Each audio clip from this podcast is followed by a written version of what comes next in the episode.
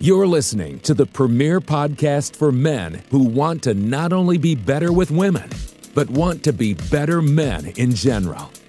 This is the Come On Man podcast. And here's your host, Paul Bauer. What's up, everybody? Welcome back to another week of Come On Man. If you haven't done so already, please like, fave, subscribe, hit those notifications. If you are listening on your favorite audio platform of choice, please give us a five-star review and actually write out why you like the show. All that kind of stuff helps boost us in the algorithms. You guys should know this by now. Um, I'm assuming you're listening every week. And if not, why not? It's, it's free. Come on, guys. Also, if you are watching on YouTube, take a minute and just comment something. Just say, hey, I'm leaving a comment, whatever. All that kind of nonsense boosts us in the algorithm. All right. This week, I have a really great guest. He's very prominent in the mano- manosphere, the men's space.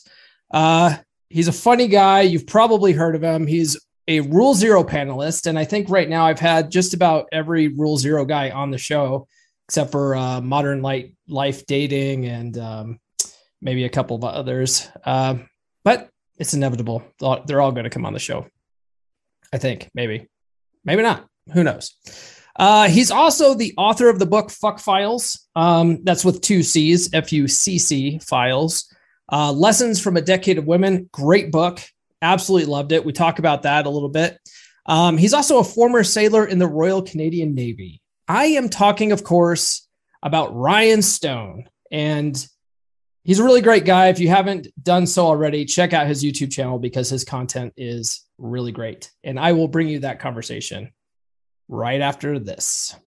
When you need mealtime inspiration, it's worth shopping Kroger, where you'll find over thirty thousand mouthwatering choices that excite your inner foodie. And no matter what tasty choice you make, you'll enjoy our everyday low prices, plus extra ways to save, like digital coupons worth over six hundred dollars each week. You can also save up to one dollar off per gallon at the pump with fuel points. More savings and more inspiring flavors make shopping Kroger worth it every time. Kroger, fresh for everyone. Fuel restrictions apply.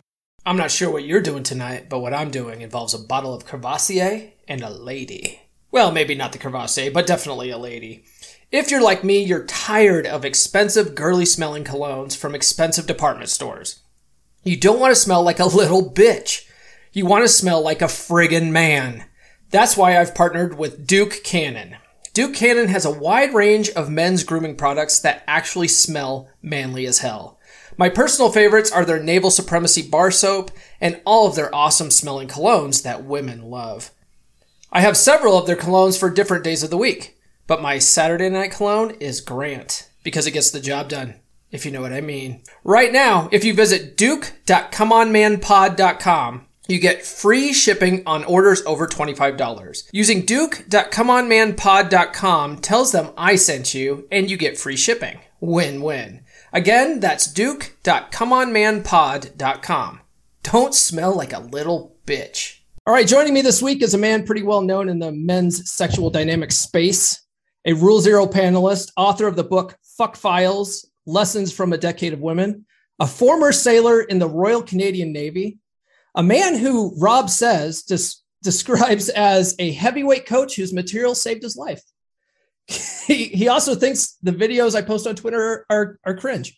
It's Ryan Stone. What's going on, Ryan? Oh, you heard that one, did you? Well, yeah. I mean, I I, I I hopped on one of your videos you did for your Digital Ryan account. And you said, uh, you're like, what are you doing here? You're like, I see your videos all the time. They're kind of cringy.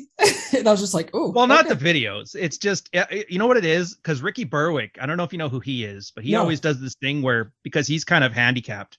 So it's easier for him just to record a video response to everything. Okay. And every time I think of somebody else doing like video responses to tweets and that, that's all I can think of there. So yeah, that's where that was kind of coming from. Oh. If you don't know who he is, when you find out afterwards, you'll get a good laugh out of it. I think, I, I think I do know who you're talking about.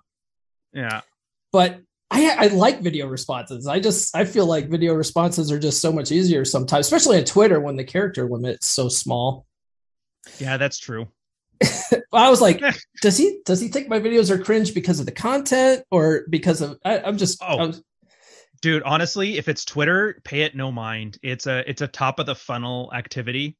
Yeah. Which I don't know if you're familiar with the term or not, but no. um so generally, like, I have to earn a living, right? Same as everybody else. But the idea sure. is I like sexual dynamics. It's one of those things I got O C D about. And so I've learned the way you're supposed to do it, like top of the funnel, middle of the funnel, bottom of the funnel. Top of the funnel is just get people to know who the hell you are.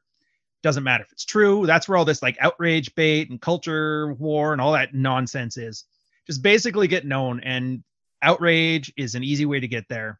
So that's why that's where Twitter is. And then middle of the funnel is where you show people, you know, what you're talking about and that you're credible and that you're likable and all that stuff.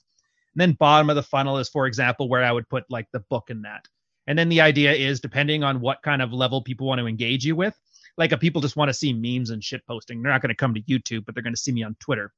If they want to learn sexual dynamics, they'll stay on YouTube. And if they want, you know, if they really like me and they want to buy a book or they want to get some merch, then they come to the bottom of the funnel, which is like my website and that.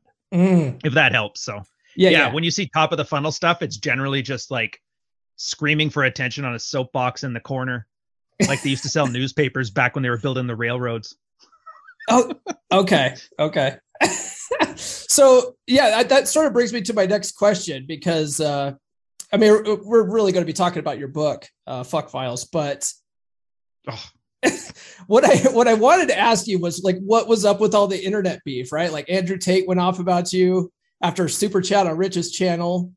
There was a whole slew of stuff about Jack Murphy. And then he who shall not be named had his YouTube channel demonetized. And I was just like, why can't everyone get along? But it, is it part of this oh, ClickFunnels stuff? No, no. Well, I mean, that stuff, like, I really can't stand any of them, but not like it's not emotional. Yeah. Well, like I start at the beginning, the A D J thing. I don't know if you know this, but he originally, I was just, you know, working corporate, earning my six figure salary, doing information security. And then he and Rollo had something where he was doing a conference, but it was low on money and it was almost bankrupt. And so Rollo's like, yeah, I'll come and do it, but let me bring some people. And then he brought me and other guys like uh, Zach Small. Mm-hmm. He's like, hey, because we came from like, we're just doing Reddit and doing this thing online. Like you see Rule Zero Dad and that. He's like, hey, do you want to come give a speech to this thing? I'm like, yeah, it'll be fun.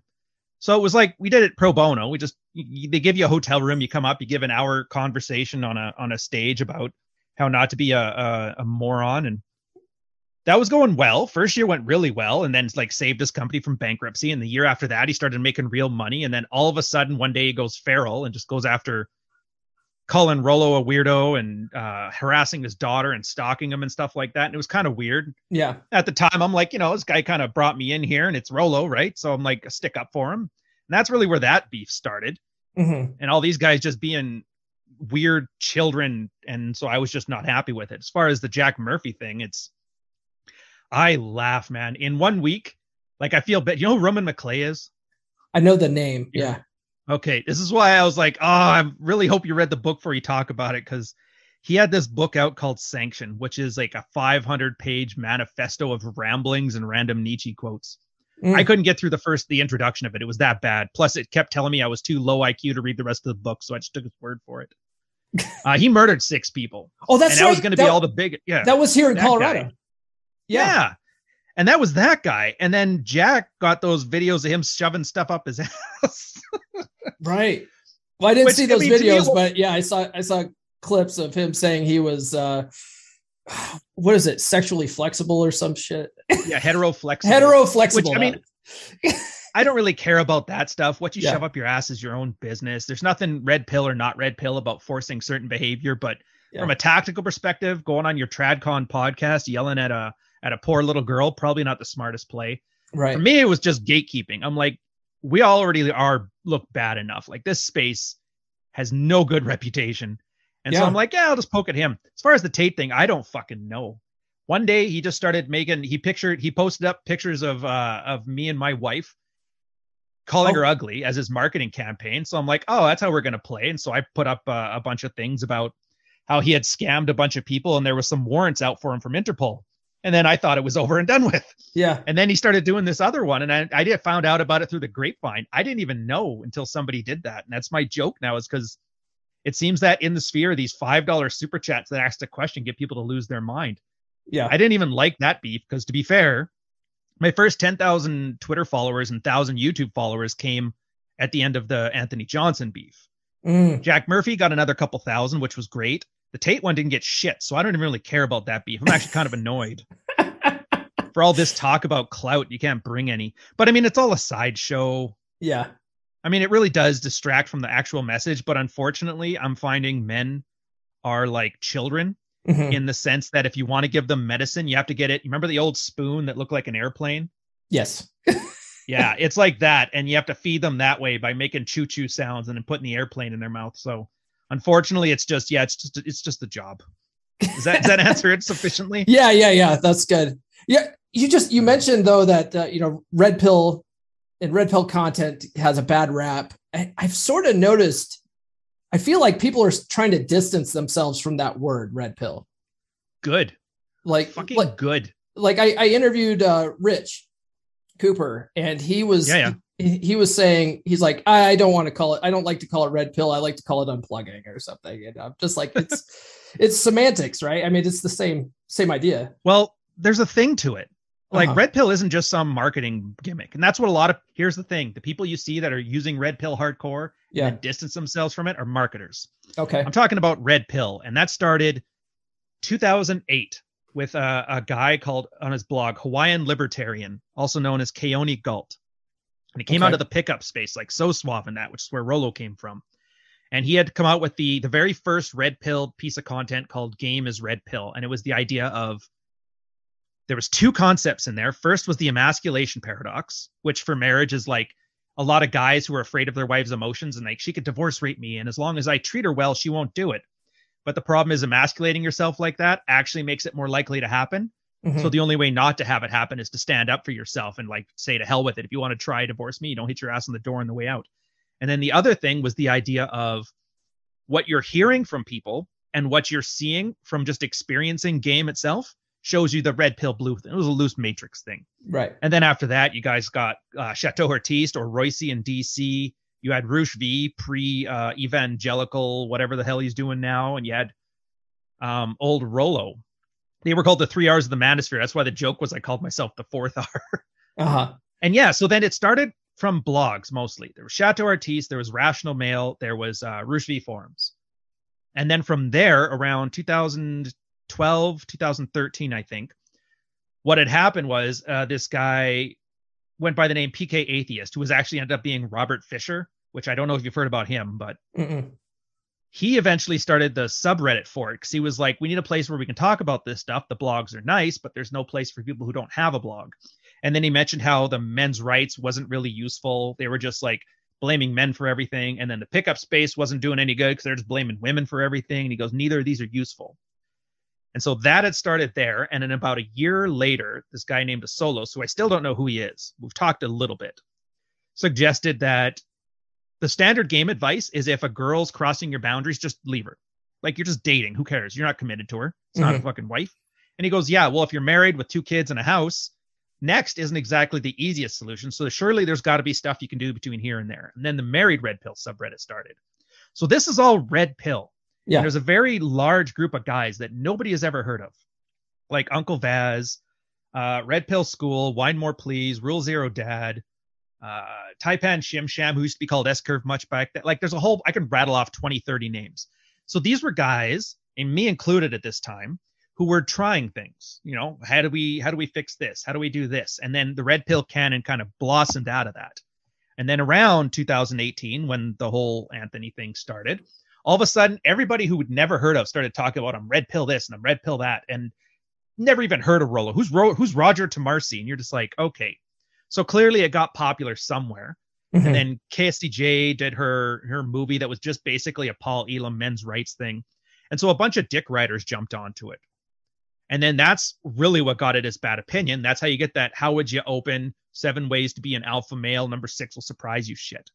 Yeah. So now that they're everybody's kind of jumping shit, I'm actually enjoying because for me, it's not like I'm not. I don't know if you would consider yourself like a coach or a consultant or a mentor or any mm, of that stuff. I'm a podcast host. Gotcha. Same. If anything, I am closer to that YouTube account, Internet Historian. I okay. just have ten years worth of stuff and a really good memory. So I'm explaining to people what things were like for the last ten years in the red pill. And so when I see guys like I'm here to save men, I'm here to tell you to go fuck yourself. It's kind of how I look at it. Uh-huh. But yeah, so Anybody who's marketing has no idea about any of this stuff. You can already tell because the way they talk about things. Yeah. They don't know.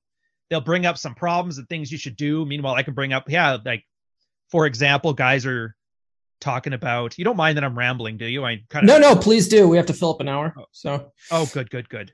So, for example, George Bruno, which if you don't know, it doesn't matter. Just know he's one of the marketing guys. Had this thing about, you know, if a girl earns more money than you, she's going to leave you because women like resources, and then you need to hide money under your mattress and shit like that. And I'm like, dude, Ian Ironwood, another big name. He came out from the same time as like Royce and Roosh and them. They call him the old married guys. There was Ian Ironwood, Athol K, maybe, I don't know, not so much Corey Wayne, but around the same time. Mm-hmm. And he had talked about it in a seminal post called The Praxeology of the Red Pill, of the Dominant Male, sorry. And that came out in two thousand fourteen. Where he mentioned, yeah, you know, from time-honored traditions, we're finding that male-dominant relationships tend to have the most longevity and the most happiness for everybody. Female-dominated ones, not so much. And previously used economic input to decide who had dominance there. So what do you do now when forty percent of women are out earning men, and that's no longer, and it's no longer going to work? Well, mm-hmm. It's just remove economic factors from dominance in the relationship. And that's where guys have to realize, you know, having strong boundaries. That's where the sexual marketplace came through, building your attraction, the concepts of alpha and beta, not alpha male and beta male, because that's some more marketing horse shit. Yeah. But alpha as in like the hormonal responses to attraction, dopamine, testosterone, and uh, beta being the comfort ones, the longevity ones like oxytocin, serotonin. And a lot of guys realize then, and then the girls too. So girls realize, okay, just be feminine, be yourself, and, you know, don't throw your job. Don't try and compete with your man, and he'll tend to do step up and do whatever he has to do. And from the guys, it's like strong boundaries, lead with the alpha traits because she no longer needs providership. You know, used to, I used to bring home the bacon, but now bacon's three dollars a pound at the grocery store. So like, what else do you got? Mm-hmm. And so, and this is the part that gets me. So this is two thousand fourteen, almost ten years ago. Yeah. We've, for the most part, had it figured out. There was a lot of like edge case stuff, and there was a whole ton of replication being done in the meantime. And it's almost at the point now where, like, with the exception of, I would argue, some of the Rule Zero guys, which I include myself on this one, are basically forgetting everything. And they're just like, yeah, be like me. It worked for me. And I, anyways, I'm just rambling at this point here. What was the question? What was the question? I think we started off. We started off about uh, internet beef. Oh yeah, why take? Oh no, and then it was uh, we were distancing ourselves from the red pill. That's what it is. Yeah. Oh yeah. So that's that was the point. Fuck it. Don't hit your ass on the door on the way out. Mm-hmm. Like seriously, just wasting everybody's time. And you're making the whole point of this men's space and the red pill was to be unattractive. Yeah. Whisper, another prolific poster, talked about this one. And yes, Virginia, you do have to be an asshole. Anything that doesn't prioritize women is going to be seen as evil. Mm-hmm. And that's not a feature, or it's not a bug, that's a feature. Because back yeah. in, you know, caveman days, if you didn't prioritize women over men, your tribe didn't survive. So we kind of have that as an innate instinct. So we're kind of going against instinct right now. And the idea is, yes, you have to sound like a misogynist, because otherwise there's no way to ensure you're being true to your own self-interest. Because that's basically what it is. And you kind of, we talked offline about, about it. That was kind of where you had your awakening moments, when you realize like nobody else is going to take care of you but you, so you might as well fucking start. Yeah, you know. Yeah, yeah. Exactly. It, which is funny because uh, I I, I, w- I want to switch gears and, and go into your book a little bit, but you, you have a whole it. you have a whole chapter. I didn't write this down in my notes, but it, it brings me to this because, like we talked about offline, right? Like I mm-hmm. got into the space because uh, I had two like major relationships fail. Uh, when I found myself back on the dating circuit in twenty nineteen, I could get dates, but I couldn't keep chicks around. So I was like, I need to figure out what's going on. So I started mm-hmm. looking into books and self-help and stuff, but you have a whole chapter on self-help as masturbation. Oh yeah. To be fair, I did steal that line from Palinchuk, so I can't take credit for being a good wordsmith on that one. Yeah. But I mean, don't you think that, at, I mean, men sort of need a little bit of uh, self-help if they're in a position like I was in at some point, but they, I mean, I guess what your, your point is in that chapter was that eventually you need to take action, right? You can't just well, read it's more so books. Direction. Yeah. Like guys just dig them, like self-improvement, do what somebody else tells you online. He says, drink a gallon of milk a day. Remember GOMAD? All right, I'm drinking GOMAD.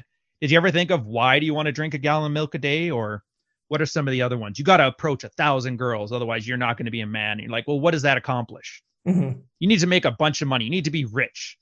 And I know I, I don't want you to steal Rich's marketing term, but like you need to be your your most excellent and best self. It's like, for what purpose? Mm-hmm. And a lot of guys, and this is the core problem with guys who find their way to the red pill out of pure frustration. It's not that women ain't shit. It's not that guys need to improve. It's that they have no idea what they want because they're so unused to being advocates for their own selves. Like it's, when I used to do this, I used to actually consult with guys. And yeah. one of the first questions I'd ask them is, what do you want? Out of about one hundred guys, nobody had an answer. They thought one up at the spot, but they didn't really know. Mm-hmm. And you realize, like, how is how is any of this advice and self-help shit going to help you if you don't even know what you're trying to achieve? You don't know what a success state looks like. You're just going to end up, you're going to do something, and then whatever happens, you're going to bullshit yourself into thinking it's useful. Oh, yeah, that's exactly what I wanted. That's not living life. That's letting life happen to you with mm-hmm. just like a little bit of self-delusion sprinkled on top, you know? And that's where I came up with the term sprinkling a little alpha on it. That'll solve your problem. Sprinkle some alpha on it, like a cupcake. Yeah, it's like the, the idea that if you don't know where you're going, any road will get you there, right? Yeah. But I mean, what does that solve? Anybody can do that. I can I can read out. And that's where you get those goofballs doing like voodoo and suntanning your asshole. And I can't believe that's a real thing, but it is. But so, it's the, about uh, vitamin D, Ryan. You should try it. It's about vitamin yeah, D. Yeah, I don't know. I'm I have a whole kidding. bunch of skin. I don't need that specific part, I guess. I'll eat an orange. We'll call it even. Get my vitamin C. Yeah, drink drink drink a, a gallon of milk a day. You'll get vitamin D that way. That's yeah. That, like, does that not bother you when you see it? I mean, I don't want to say bother like you're emotional about it, but you can like see it for its its naked brand manipulation. Like it's yeah. just a way of parting a fool from his money, and it just irks him. I, you know what, after having started following uh, like Rule Zero and uh, mm-hmm. talk, there's a lot of talk about grifters and grifting. I do spot it more. You know, I can, yeah. I can see when it's a sales funnel as far in, in, instead of really being useful information. So that's what I kind of want. I kind of like to gear my uh, my podcast towards being useful, being helpful, right? Like I, I look at it like I'm a student. I'm trying to learn this stuff, and the people tuning in are are guys trying to learn stuff. You know? Yeah. It not just I'm not just trying to sell a a, a Gumroad. Uh, course or something, you know? Well, and there's no problem with that. Like, I don't, right. nobody should have a problem inherently with teaching somebody something online. I think it's the issue you have, and there's a reason that I use the word grift. Yeah. Because do you know where the, where the etymol- entomology of grift comes from? No. All right. So it turns out it originally was from a term called a graft. And if you don't know, a graft is the amount of, of material you can pick up in one shovel load. Okay. So the idea is they would use, and then it turned into a, a a descriptor where people would graft. And the idea was that was a big swindle, a scam, a con, like uh, P T Barnum and shit like that, right? Mm. Promise the world, deliver nothing. It's just vaporware. The di- Then, because, you know, English language as it is, they thought a grift is like a small graft. So it's it's scammy. It's delivering something other than what was promised, not beneficial, generally snake oil. But it's got that undercurrent of laziness to it, like the least amount of effort you can possibly do to wring every dollar you can out of everybody. Which, and I love mentioning this because that's the part about grifts that I don't like. It's not that they're unhelpful, because people buy dumb shit that doesn't help them all the time. Pet mm-hmm. rocks or whatever. Yeah. Chia pets. It's that it's lazy. And maybe it's because I was raised on a ranch. Maybe it's because I did military time. That, but just the working for a living thing, that really gets to me when people like, ah, I can't even bother to like put some effort into scamming these guys. And I'm just like, at least put some effort into it, you know? Yeah. Just rent a Lamborghini. Fuck. let's so let's talk about your book, Fuck Files. Um, the whole book pre- keep stalling this one too. no, no, it's fine. It's fine. So the, the whole book pretty much takes place while you were out carousing as a sailor in the Royal Canadian Navy. And as a yeah. sailor, sailor myself, you know, we have a story as to w- why we joined. Why did you join the Navy? I was bored. It's the weirdest thing. Like every major decision I've made in my life was me getting drunk and then following through somehow. I was literally a graphic designer at the time. I was working in Alberta, and then I had moved back to British Columbia for a bit. And I had a lull where I had no work for about three months. And then my buddy and I were just drinking, talking about how my dad used to be a paratrooper and his, and he always thought the military would be cool. So we drunkenly called up the recruiting office, went to bed that night, didn't think anything of it. The next morning there's a, there's like paperwork there for us. And I'm like, oh, I guess I knew what I was doing. And that, that was literally it. And that's why I joined. I'm like, hey, this should be fun. It'll be a nice adventure. I'm sure I knew what I was doing when I decided on it. Mm-hmm. But it was a nice sense of adventure. And I liked the idea of, of serving something bigger than myself. I kind of got really hooked on the Queen and country thing. And you know how you were talking before about your relationships was kind of your, your, uh, I guess zeroing out. I don't want to use the term, but you know what I mean? Yeah. The, the epiphany, that rock bottom moment for there me, it was the disillusionment with the military, Queen and country, when it turned out just to be careerists, opportunists. And I basically got run over, and I realized that like I was the perfect sailor for about a decade. And mm-hmm. then none of that mattered because somebody had like a, a personal beef. And yeah. then that's when I found my way from Terrence Pop into there, because he had done a video on administrative violence through the military, which helped me a ton. And then here we are. Okay. Yeah. I was going to ask uh, why you got out, because you were in for twelve years, right? Yeah. twelve years to the day. I actually got out Remembrance Day, or uh, Canadian Patriots Day. I don't know why that seemed like something worth memorizing, but yeah, I just found I, it kind of funny. But I, yeah, I mean, once you're, because you know the the terms of service, you got your twenty years, mm-hmm. and I was at ten, so I'm like, either I get out now or I suck it up for ten years, and so I decided to get out.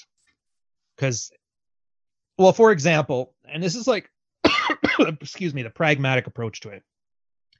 For Canadian non-commissioned members, you have five years to get your what's called a leading seaman, and then usually another two years to get your master seamans. From there, what's supposed to happen is you have a seagoing phase and a shore posting. Every three years, you need to get a promotion, and then the idea is by the time you hit your twenty-year, you should make like a, a chief petty officer second class, or at the very least, a head of department P one. Mm-hmm. Uh, but they take the average of your last three evaluations. Mm. So what had happened was uh, the administrative violence happened, and it, it all eventually got cleared. It was all just nothing. And then eventually the, su- the Supreme Court of Canada basically said, leave this guy alone, which is great. Except for for that entire year, I had no nothing to evaluate. So even though I had done nothing wrong, that one year there meant for the next three years, I was basically digging myself out of a hole. So it was five years to my next promotion, mm-hmm. which meant by the time I'd hit my twenty year, I'd be like, you know, a petty officer second class, which isn't a bad rank, but it's barely better than what I am now. And I'm like, why would I waste the next ten years of my life for barely any reward? And then had I earned twenty-five thousand dollars more a year for the next five years after I left the military, then financially I'd be just as well off as if I cashed it, if I didn't take the pension. And sure enough, I left, earned like thirty thousand right out of the gate, more than what I was earning there, and started upping and upping and upping. And I'm like, great, got that goal done. And then found out like I really hate the commute and this is not fulfilling as work. And so I quit to do this one, because it was right at the time when uh, we were doing the convention anyway. So I'm like, yeah, let's try it out. Always wanted to write a book. Always wanted to start a YouTube channel. Let's do it. Got it. Fuck, I don't remember what the question is by the time I get to the end. I feel like oh, I asked I feel like I asked I'm running why, a parliamentary question period. I asked why you got out of the Navy. So you oh you, yeah, you mentioned you got into a little bit of trouble. You talk about get, getting in trouble in the book and keeping your mouth shut. And yeah. Is that what you're talking about then? Oh, part of it. Well, that was because I was in fleet school for a time. And I noticed this is that we had about forty charges, my students and my friend's students. And every single time it was the same military theater. Mm-hmm. You stress the guy out, you make him panic about what's going to happen. And then you offer him a lifeline. You're like, look, I know you messed up. Just admit what you did. You do your time. We got your back. And yeah. I remember this one kid of mine, Frenchie, I'm not going to say his real name. Plus, it's French. I'll pronounce it all wrong. And we gave him that riot act, and everybody had his backs. He was like the best student, but he had, uh, I think, was done pot at a party. It's like two years before pot became legal. And so he's like, he trusted all of us, and he admitted everything, and he did his time. He had to go to the Club Ed, which is like a military prison. Not a fucking joke, by the way. And then at the end of it, the entire school basically put recommendations to him, and they still kicked him out. Mm-hmm. And so I took that as a lesson. It's like, doing the right thing, getting your ass kicked for it, like, why even bother? And then when the military tried to get me with the same thing over nothing, I had decided, like, to learn from that lesson. Just say nothing. I basically is like, I'm going to war with the military. Mm-hmm.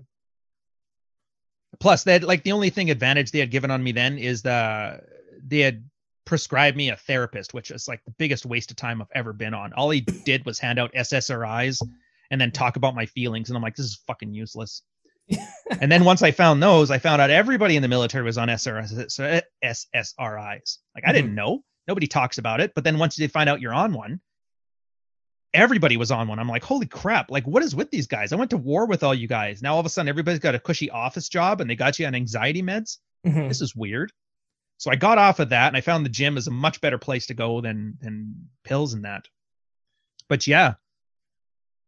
Got it. Yeah, that's kind of where, it, I mean, every story came from something. They're all shit in my life because that's the only advice that matters. Sure. I tried this and it worked. I tried this and it didn't work. That's the only red pill advice that's there. If you hear any of this value, like a man should do this, then just tell them to go fuck themselves. It's useless. Are you a, you a shellback? Technically. How do you, it's, how do you technically? Because you okay. crossed, but you didn't go through the ceremony or what? Right. We crossed the line. We actually did the, the, the prime meridian and the equator at the same time, just to be cool with this. But mm-hmm. at the last minute, the captain said he didn't want to do it because he was worried a film crew would somehow find their way to the middle of the ocean while mm-hmm. men and women are dying in Afghanistan showing this ceremony. We had the, the meal prepped. We had like bears were getting ready to kidnap people. We had like a tadpole revolution coming, and it all just kind of went away. So I was actually, I'm actually pretty peeved about that one. Yeah. That's the one thing I could, I was like, I've, I didn't look forward to much in my military career. And that was the one thing, not yeah. only was I looking forward to, but I got let down. So yeah, if, if we ended up crossing the line, I guarantee you I'm eating the fucking meal again. They didn't give you a certificate. But I have crossed the line. They, they didn't give you a no. certificate anyway. No. Cause, if, Cause you didn't do it right. And I'm like, yeah, you know, it's really sad. So I, I crossed, um, uh, at the Dateline. Um, so I'm a golden shellback. I crossed in, oh. I, cr- I crossed in nineteen ninety-eight. I was, uh, an E two. So, uh, uh you know, seaman and a- apprentice. And, right. uh, and when I crossed, our, our captain was, uh, was worried about hazing. So the, what he said, like, was allowed was like, we got to get fire hosed and we just got our asses P T'd a lot. So we were doing a lot of duck walks across the deck. We were doing just, just, we were getting, so, we got, we basically got worked out for twenty-four hours. And what the hell? Did you not even do the whole Neptune ceremony? Like none of that, nothing. The pool. Oh yeah. The they, well, what they did. Yeah. They baptized us at the end. So, um, so then we, so we did that and, and I was sore for like a week afterwards. Cause at that time I didn't really work out very much. And, uh, so I mean, it hurt, but it wasn't as bad as my second cruise, but I got, I had, I got the, the, shellback certificate, but guys who were like, I'm not participating in this, this is hazing, they still got certificates. And so what then, the so then on my second deployment, when we did it, it was nasty. I mean, we were like rubbing Crisco in people's hair. People were like, sli- like swimming through slop and stuff. And uh, we still worked everyone out and fire hosed them.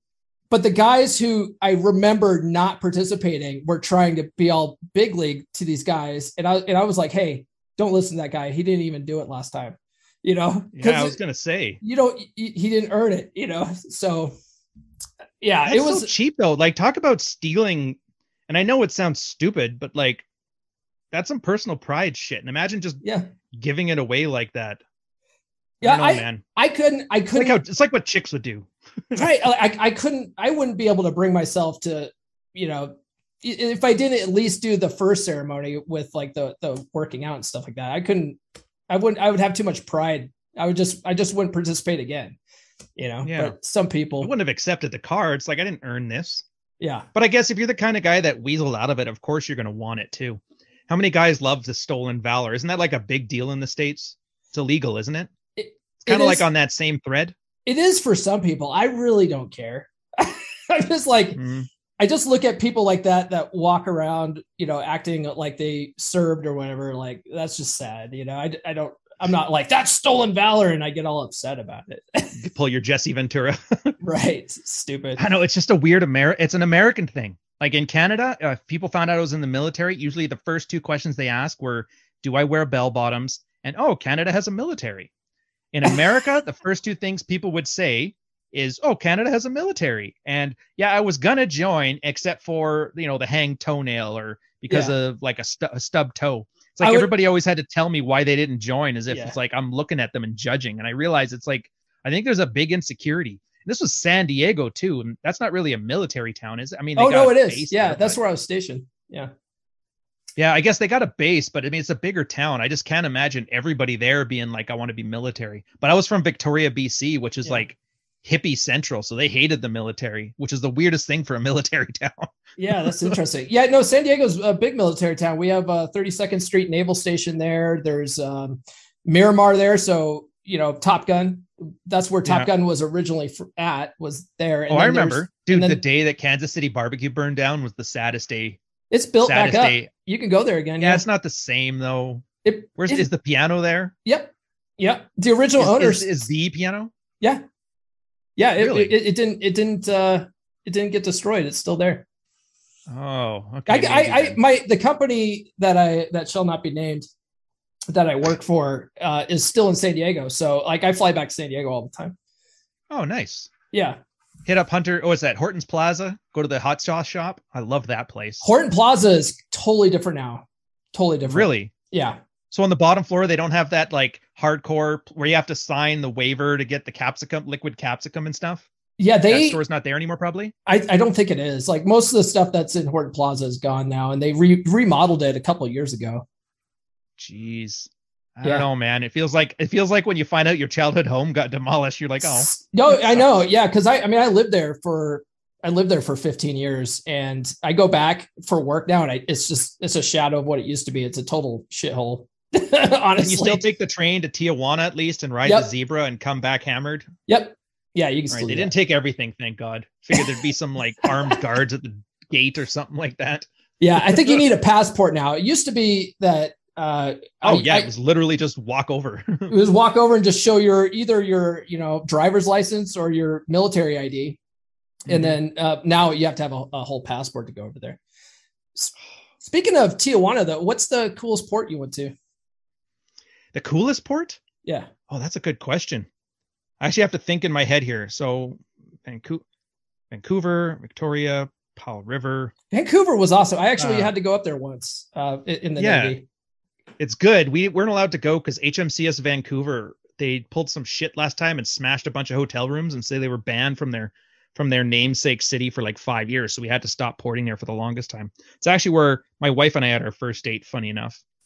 Uh, then there's Diego, San Francisco. I want to say San Fran, but I mean, it was Fleet Week. Of course, it was going to be good. Uh, definitely wasn't northern Mexico. Wasn't the southern Mexico. I want to say Thailand, Patong. Alley in Phuket was great, but then again, Dubai.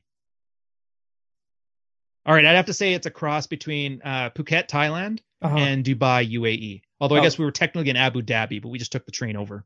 Got it. Or uh, took a cab over. Yeah, between those two, just the rock bottom there. Uh huh. And I just I I was so homesick by that point. It was like four months into the deployment, and I remember there was these Iranian Chads.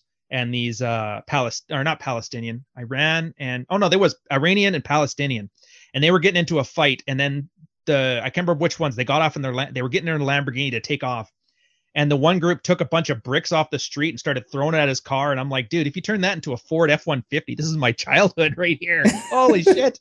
And that's when I kind of realized, like, other than the burkas, we're all basically the same. Yeah, yeah, for sure. Yeah, that was good times. I never got to go to Thailand. Uh, we were supposed to we were supposed to go to Hong Kong once. We were supposed to go to Thailand, but there was a typhoon. We ended up get, getting diverted to. Oh no! Where'd they take you, to Greece or? No, no, no. Philippines. I was I was west West Coast, so we were we were um, where the fuck did we go? We went to Malaysia. We went to Port Klang, Malaysia, oh. and I had duty when we pulled into port. And so as soon as we pulled in, wait, I first day duty. Yeah, first day. So as soon as, oh, as, good, soon as, good, good. as soon as we pulled in, I had duty and I, I couldn't leave the ship. The very next morning, someone comes and wakes me up and they're like, Petty Officer Bauer, we have to get the ship underway. We're getting sortie. And so I was like, what? What the fuck? I didn't even get to go. I didn't even get to set foot in Malaysia. Uh, Somebody I was on got the, into trouble? No, the there was uh, shit going on in the Gulf. And so they were sending oh, us enough. there. Yeah, they were sending us there immediately. So I that that was uh, Westpac two thousand. It was. It was a shit show. It was just like, just, like we didn't see any ports for months. It was crazy. And then the U S S Cole got bombed. So it was like, oh, that was right around that time. Yeah. Oh, okay. Yeah. So we we were in uh, we were in Dubai when when uh, the Cole got bombed. So they're like, oh, we're getting underway, and then we were underway for well over forty-five days. So we had a beer day because in uh, U S Navy we're not allowed to have alcohol on our ships. But oh yeah, you guys got your dry ship, and you also have shore patrol. Not saying that those are connected. Well, just Ameri- saying. Americans just we just can't handle our liquor. That's just really what it comes down to. Uh, one last Navy question. Um, so in the pictures I've seen of you, you had two chevrons. Is that not second class petty officer? Oh, that's a, that's a leading seaman. That would be the equivalent of a E three. Okay. I think so. Yeah. Cause the E's is just every year is your E zero to E twelve or whatever. Right. Yeah. Well, e, yeah, you e, get those e at about two and a half years in, and you'll keep them till about four. And then your first promotion after that is a merit-based promotion. So you have to get on the, Uh, the merit lists, what they call it. Okay. Yeah. So that was really early in my career. That would have been like two thousand four, two thousand five, maybe. Oh, no, wait, two thousand seven. I didn't get promoted till after I got back from deployment. That's right. So it would have been two thousand seven ish. Okay. All right. Yeah. Cause chevrons in the U S Navy is a petty officer. Uh, oh, okay. So, yeah. For us, it's, it's uh zero, zero chevs. Yeah. Then one chev for an able seaman, two chevs for a leading seaman, two chevs and a maple leaf for a master seaman. Then uh, three chevs and a maple leaf for a sergeant or petty officer second class, a crown for a petty officer first class, uh, a crown with laurels for a chief petty officer second class, and then chief petty officer first class gets the coat of arms of Canada. And that's the full gamut of uh, N C M ranks. Got it. Okay. What? Uh, I guess one more question. What was your job in the Navy? Communications. I was the, with they, they had combined signalmen, rad ops, and I T to the same trade. So like oh. three trade, they called them naval communicators. Oh, okay. Basically us and the secret squirrels were sitting in there beeping and bopping, plugging in patch panels and shit like that. The top yeah. secret stuff. And I slept next to a chiller that was a hundred decibels to keep the equipment cool. That's Got why it. I'm yelling all the time, because my hearing is shot. Got it. Okay. So I was a, you then? I was an operations specialist. So radar. Oh, mushroom yeah. head? Pretty much, I just sat in in uh, combat information center looking at radar screens all day, you know. Oh, so you'd have been, we call those, N C, uh, we used to call them N C I ops. Okay. That's funny. Yeah. Yeah, I did. Yeah, I know the guy. Yeah, on the second row of the ops room, those guys. Yeah, it was a good times. I like that stuff. Um, all right. So one of the chapters, you talk about a technique called the cube that you would use on a, a date to get women to feel more connected with you without the whole interrogation thing. Can yeah. you give us a, a short version of what that is and why it works? Oh, yeah, it's rapport building. Cause like it was the old pickup thing, is that you need to talk. The more words you use, the more comfortable a girl's going to be around you, the more attractive you can make yourself, the more, the more fun you make the date basically. And a lot of guys, I think uh, Black Label Logic Carl, who used to do podcast with all the time, he used to do palm reading. Other people talk about astrology or M B T I. And this one was kind of like a psychology thing. And it was just a fairly straightforward, uh, it's almost like a parlor trick. You're like, yeah, I got a friend. He was a psychologist, taught me this thing, read my mind, blew my mind. Do you want to see it? And they're like, yeah, sure. And then the idea is you tell them, okay, uh, close your mind, close your eyes, picture a cube. Where it's in the room and it's in a room. Picture the cube. What? How big is it? How? Where, what's it look like? What color is it? Whatever. And you're like, okay, open your eyes. You got to draw this out, right? And like, tell me about the cube. And then the girl will describe, you know, whatever, blue, tri- uh, diagonal. Doesn't matter what she says. Yeah. Pick something off of it. She says the color, the cube is blue, and you're like, all right, so the cube represents who you, what you think of yourself, and because it's blue, most likely you have like a, you know, you're a little insecure about yourself. Doesn't matter what you say there. Just make an assumption, best guess. Okay. And then you, then the trick is you watch. It's like and cold reading. Girls, and yeah, it's like cold reading. And the girl, if she tends to agree with you, will start like, they always nod. Okay. And if they don't agree, you'll always get like a, yeah. So you just watch the face. And if you get a positive reaction, you say, and, and carry on. If you get a negative reaction, you say, but, and then just say the exact opposite of what you said before. Okay. It's, it's, and it's, yeah, it's not, it's not rocket science. And then the idea yeah. is you add onto the cube with a, a ladder. Yeah. A ladder is her career aspirations. You add onto that some flowers, and the flowers are her friends and family.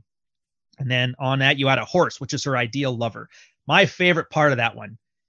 Uh, cause like if, if the girl ever describes, I like, I would love a chestnut brown horse. And then I was just kind of laughing. They're like, what's so funny? And you explain what it's supposed to mean. Yeah. You're like, yeah, brown horse. Fair enough. I think my girl at the time when he was on her, she said she liked, she liked her horse to dance. Okay. So it's kind of funny.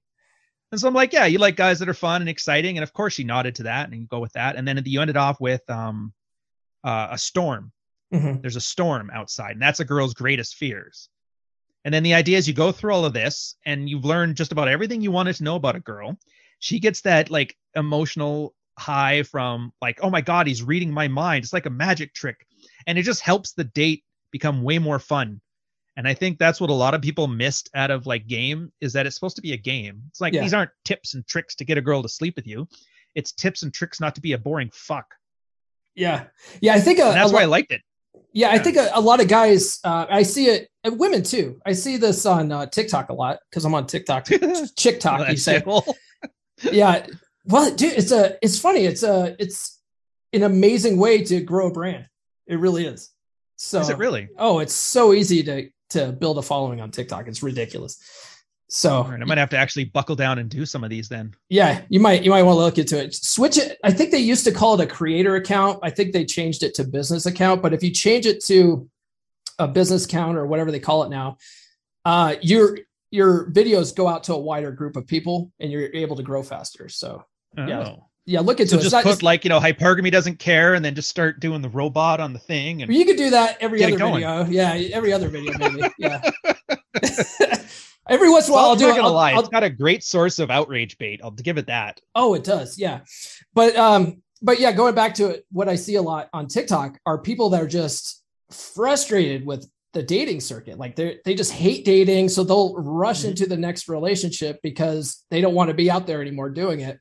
And I'm like, yeah, heaven forbid you're disco- you have any discomfort in life. That'd be a fucking shame, wouldn't it? Right. But, it, I, but like you said, like it should be fun. Like, the, you know, so what if this, this date didn't pan out? Who gives a shit? Like, did you have fun? You should make it fun. That, and the, as I think yeah. as, as a, as a man, like in you're leading the interaction, you should be leading the fun.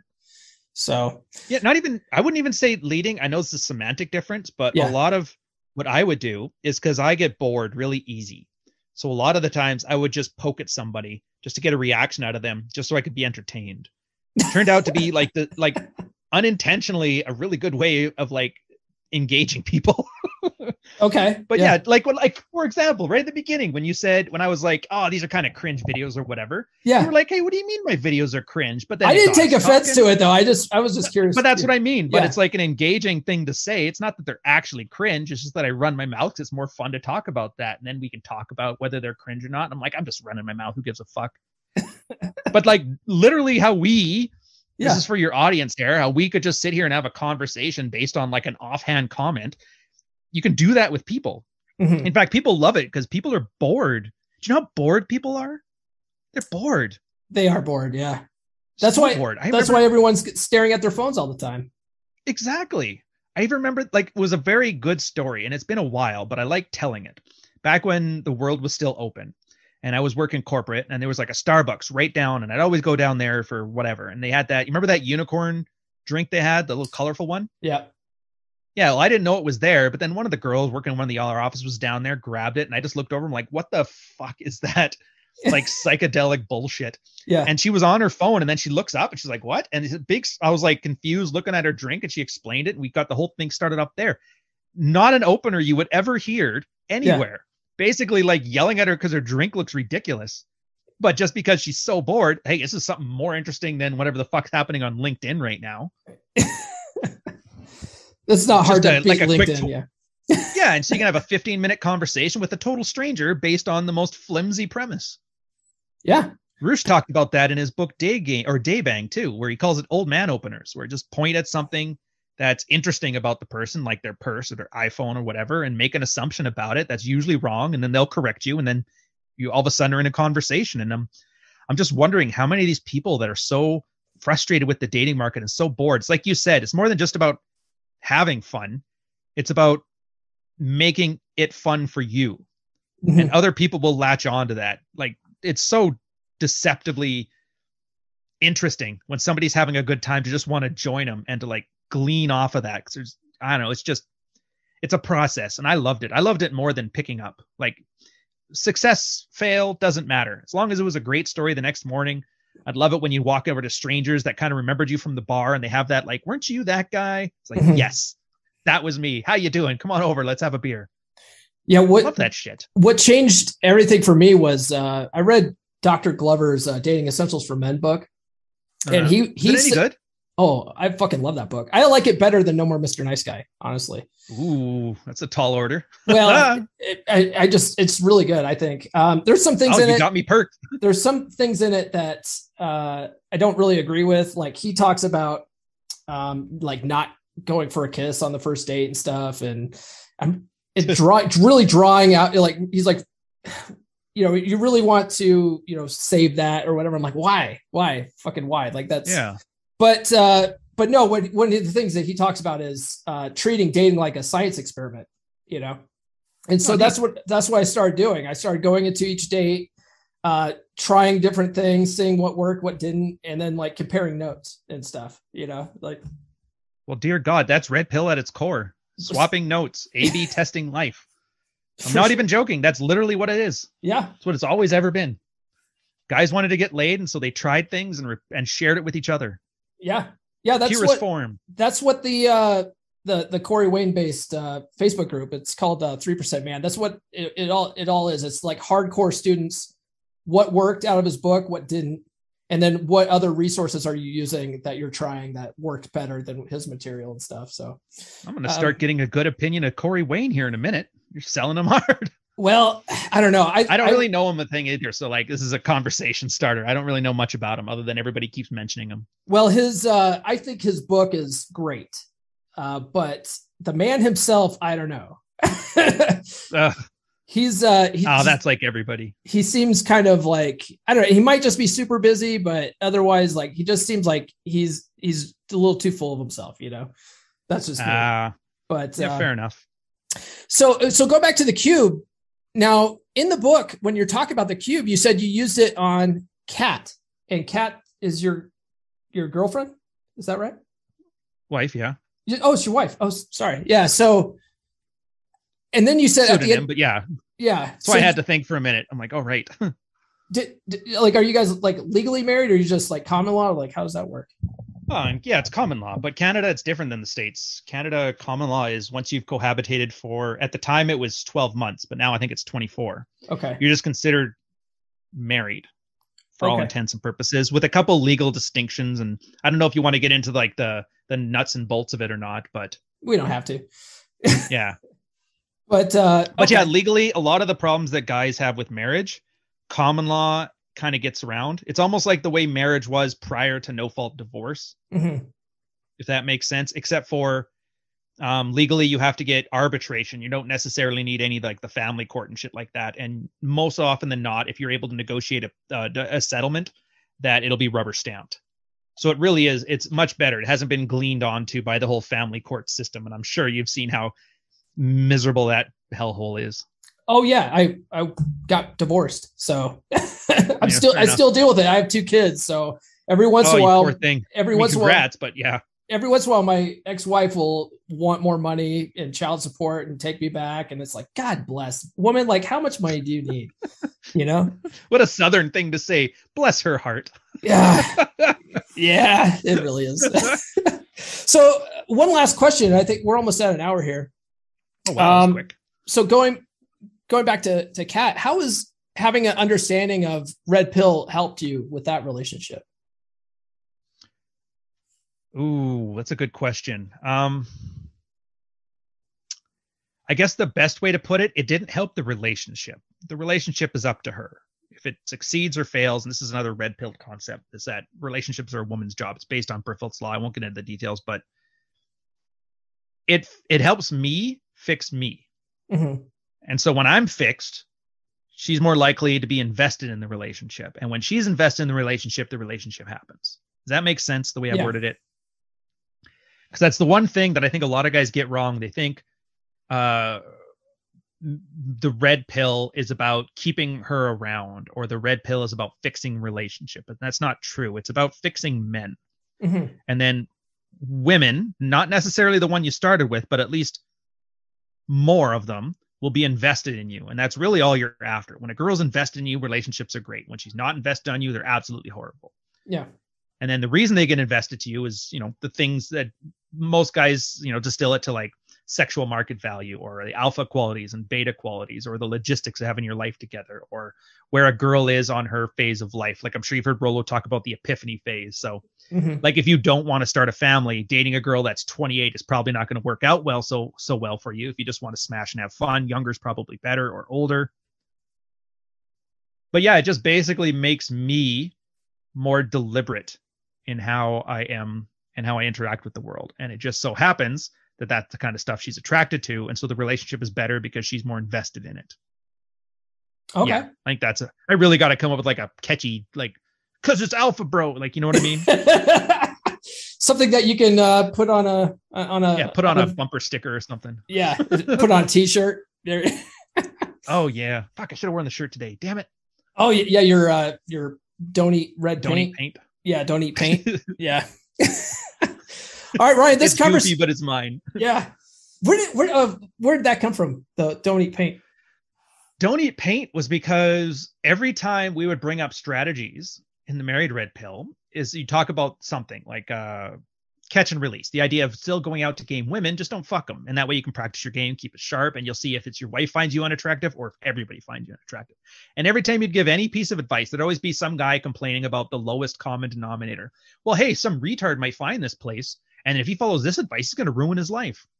And I started equating that to like a don't eat paint warning. It's like, if you don't know at this point not to eat lead paint, then I could give you the best advice in the world and you're still going to fuck it up. So I'm like, so as a joke, I always called uh, like the don't eat paint warning. Okay. And I'm like, stop. I, and it's from the military. You know how it is, every time you were trained, it was always trained to the lowest common denominator. Mm-hmm. I fucking hate that stuff. So I'm like, no, I don't want to help guys who are too clueless to parse language and apply it to their life. So no, those guys can burn. I want to help guys who actually have a clue, have an idea, share notes with guys who are worth the damn and fuck the rest of them. And that's where the don't eat paint came from. The T-Rex is a little bit more uh, juvenile, but whatever. That was a NoFap November thing where everybody's talking about how they lay off their uh, masturbation for November. And then Mish, our Saudi Arabian friend, are you saying, yeah, if you were a T-Rex, your arms wouldn't reach, you'd always pass. And so it was the idea of like master of your domain.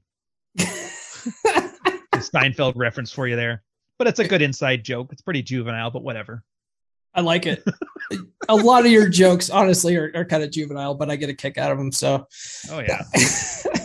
All right, guys, the, the book is Fuck Files, spelled with two C's, and you should definitely read it. All right, Ryan, where can people find you online? Oh, that's easy. YouTube. Uh, look for Ryan Stone, the channel. I got a second channel. Uh, it's a gaming channel, Digital Ryan. And that's just if you want to, you know, chill, relax. It's mostly the audience swapping notes while I, you know, give them a reason to congregate. As well as my blog, ryan stone dot com. The merch we had just talked about is at store dot ryan stone dot com. So you can see a lot of my own writings, a lot of my own blog. It'll also have links to the book, which is at Amazon and Kobo. I think that's it. Oh, yeah, and then there's Twitter, underscore Ryan, underscore Stone. You can't miss me. I'm the guy who's just talking mad shit all the time. Like, I don't know why you'd follow it, but it's there if you want it.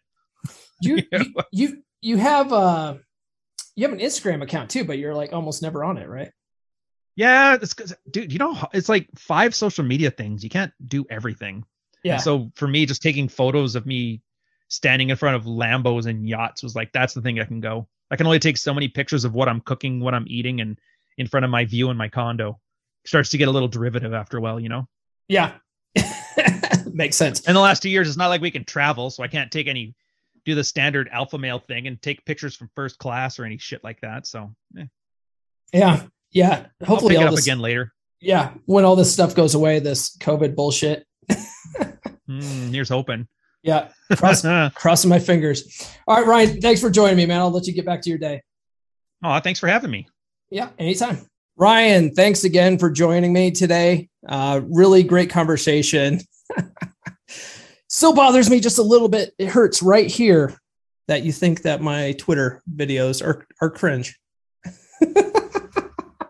I'm just playing. I actually don't give a shit. Uh, your book is really great though. Um, I highly recommend it. I know you said uh, in on in the Twitter D Ms that uh, it's no Bible, but I think you're selling it pretty short. It's actually a very informative book and also very entertaining. So guys, go in the description, check it out, uh, and, and give it a read. I think you guys will really like it. Also, while you're in the description, check out some of our sponsors, you know, like uh, Duke Cannon. Love Duke Cannon products. And um, if you're having a hard time on like Tinder or something like that, why don't you try another dating app? Zoosk is also in the description. You can try a free trial of Zoosk using my link in the description, and um, they'll know that I sent you. I met a lot of a lot of chicks on Zoosk. Uh, anyway, that's all I have for this week, guys. Uh, we'll catch you next week on Monday. This has been the Come On Man podcast. New full episodes served hot every Monday morning on your favorite podcast platform of choice. So subscribe now. Follow Paul on social media. The links are in the description. Now, go out and get it.